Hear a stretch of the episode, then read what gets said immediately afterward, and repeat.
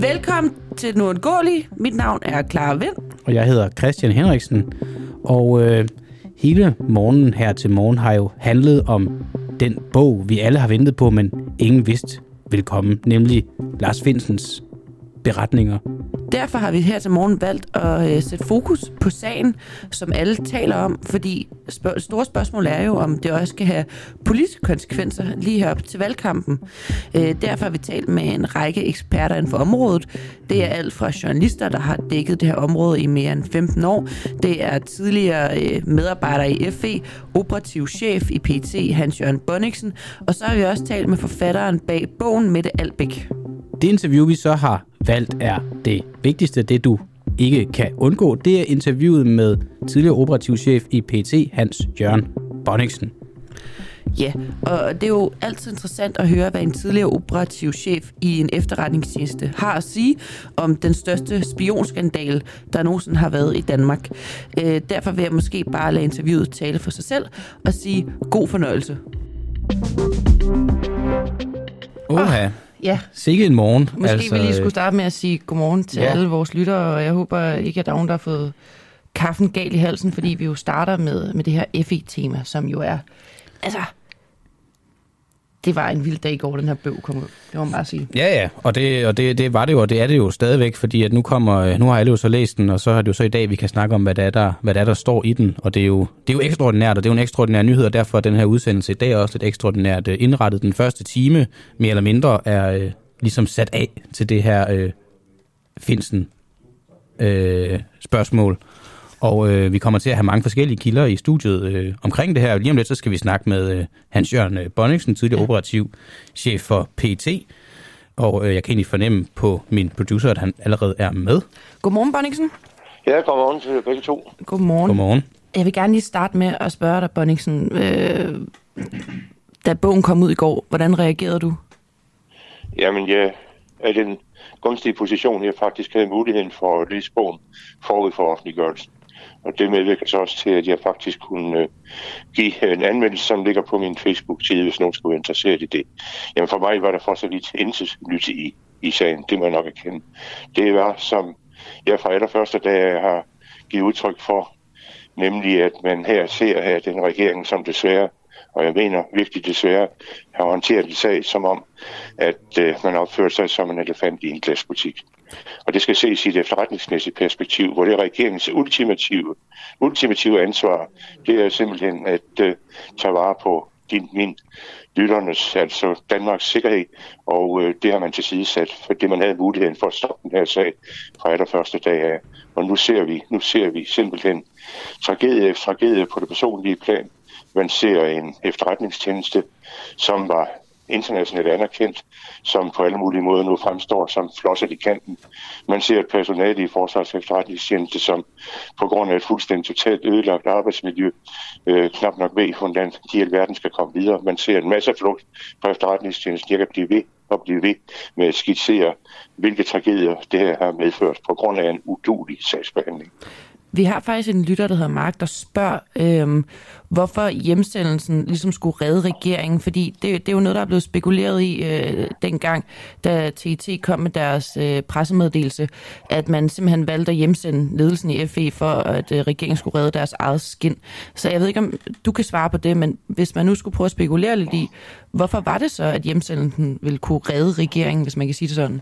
Jamen, det er ingen tvivl om, hvis man tog tæt-rapporten, altså tilsyn med efterretningstjenestens rapport og pressemeddelelsen for pålydende, jamen så er det helt, helt afgørende, at øh, man på en eller anden måde håndfast tager fat i den, i stedet for at øh, prøve på at, øh, som man plejer at gøre i den slags ting, prøve på at tale sig til ret, prøve på at fortælle tilsynet med efterretningstjenesten om, at det her, det kan godt håndteres. Vi tager det alvorligt, vi foretager en undersøgelse, men det foretager vi diskret, og så når undersøgelsen den bliver offentliggjort, jamen så står vi selvfølgelig til ansvar for det. Men hvis den bare står helt fuldstændig ren og blaffer i luften, så er det 100% sikker på, at regeringens støtteparti øjeblikkeligt har sagt, det her, det kan simpelthen ikke tolereres. Det kan regeringen simpelthen ikke øh, medvægt til, og derfor kunne man måske allerede på det tidspunkt være udsat for et mistillidsvotum. Og derfor bliver det et spørgsmål om, som også det bliver sagt i bogen fra Trine Bremsen af, at øh, hun formoder, at Lars Finsen kan tælle til 90, som jo netop er et afgørende tal i forbindelse med et mistillidsvotum. Mm den her bog skitserer jo øh, mange ting. Der er jo både, som du siger, øh, man går helt ned i detaljerne og hører om, hvordan øh, Lars Finsen pissede en håndvask i, en, øh, i arresten, da han kom ind. Men der er jo også en masse andre temaer. Hvad hævede du specielt øjenbryn over, da du læste den her bog igennem? Jamen det, som, som, som helt klart er, at det er et tema, som interesserer mig. Jeg, jeg har jo arbejdet i efterretningstjenesten gennem ni år og fulgt det i, i lige så mange år efterfølgende. Det interesserer mig selvfølgelig, hvad det medvirker til, at en regering går ind og på, jamen, som sagt igen, på et fuldstændig amatør en måde at håndtere den her sag her. Jeg er jo ikke alene om at sige det der. Det er støttet af seks meget dudige og kyndige øh, tidligere ja, folk fra, ja, fra et højeste niveau i regeringen, departementchefer, som har givet udtryk for nøjagtigt det samme. Altså det, det, som er interessant for mig, det var at finde ud af, hvad i verden var der motivprocessen i forhold til, at man gik ud og prøvede at høre efter her. Fyre sin spionchef. Lad ham gjort til genstand for en massiv overvågning med telefonaflytning og med jamen alt, hvad man overhovedet kan forestille sig som er intimiderende. Altså hvis det ikke kan i en umiddelbar tankegang vække opsigt i forhold til den store verden, jamen så er man nok erkende, så, så, så, så er man ikke duelig i forhold til, til det arbejde, man er ansvarlig for. Og der tænker jeg selvfølgelig primært på justitsministeren, som har et særligt ansvar i forhold til, i forhold til at varetage rigets sikkerhed. Det svigter han totalt med. Og når jeg siger svigter han, så gør han det jo ikke alene. Det er jo regeringens sikkerhedsudvalg, som i sidste omgang tager den endelige beslutning om Lars Svendsens både sigtelser og Lars Svendsens, øh, ja, altså senere hen også det var en at være genstand for. I, I forhold til alt det her med overvågning, dengang du var operativ chef i PT, øh, hvordan havde du reageret, hvis der var kommet en fra for eksempel FE og sagt, øh, vi har den her chef inde i FE, vi mistænker ham for nogle ting, øh, vi vil gerne lave en total overvågning af ham? Jamen, i det øjeblik, at det var begrundet formodning om, at øh, pågældende havde foretaget en kriminel handling, jamen så ville vi selvfølgelig gå ind og vurdere på den.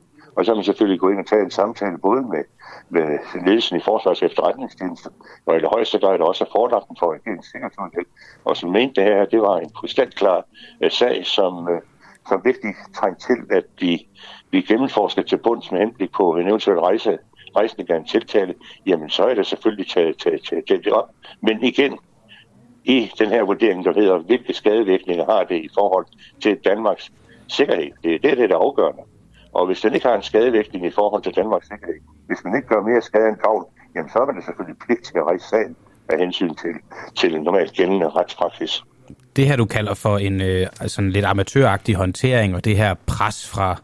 Ja, det er et fra, vildt udtryk. Ja, ja det, det, og det her pres fra borgen og sådan. Er det noget, du overhovedet kan genkende bare en snært af fra din tid som chef i PT?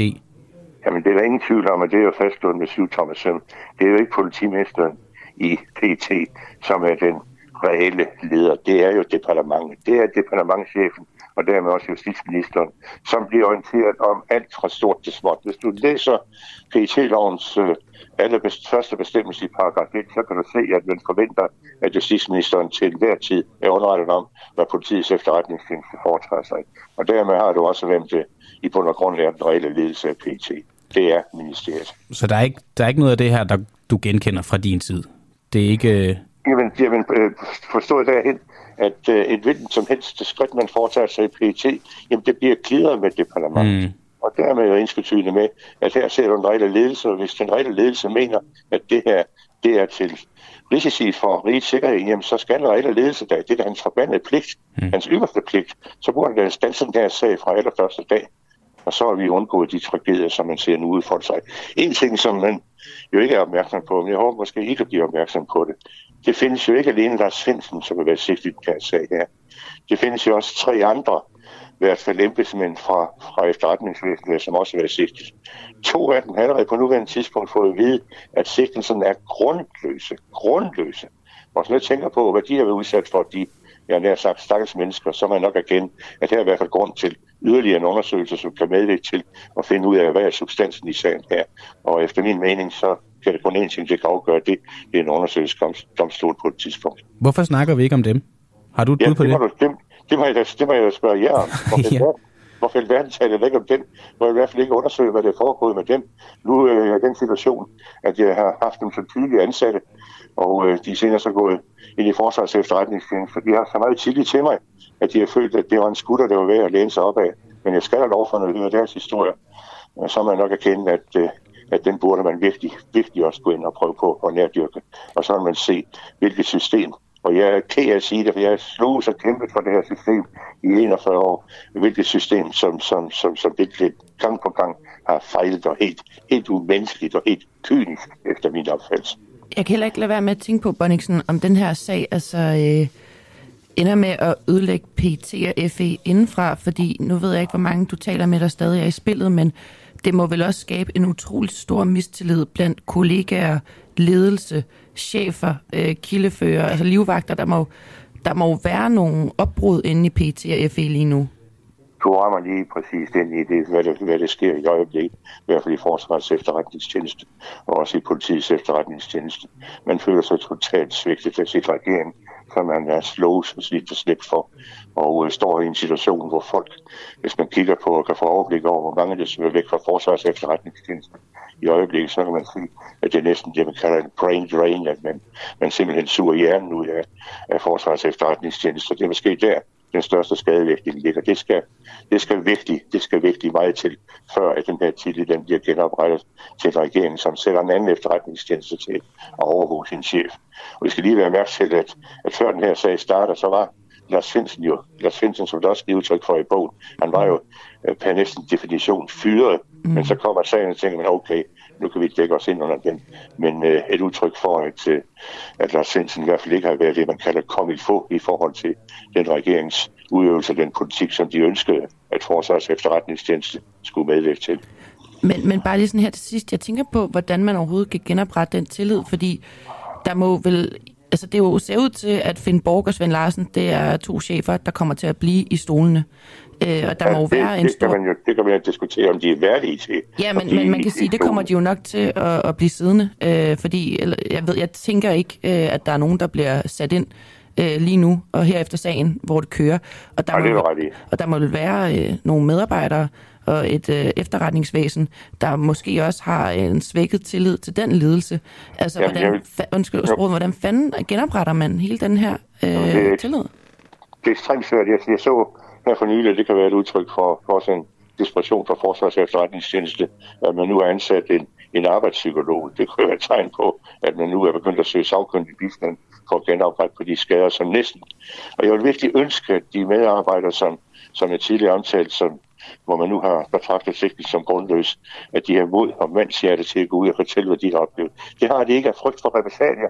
Hun har angst for, at de deres nuværende job skal fratages Øh, for eksempel deres sikkerhedsvurdering, så de er, er simpelthen arbejdsløse på, på, på livstid på grund af de kompetencer, øh, de har oparbejdet i, i de respektive tjenester. De er angst for dem, og de tør ikke lov at gå ud og, og fortælle, hvordan arbejdsmiljøet er, hvordan det har udviklet sig, og ikke mindst under øh, de her to herres ledelse.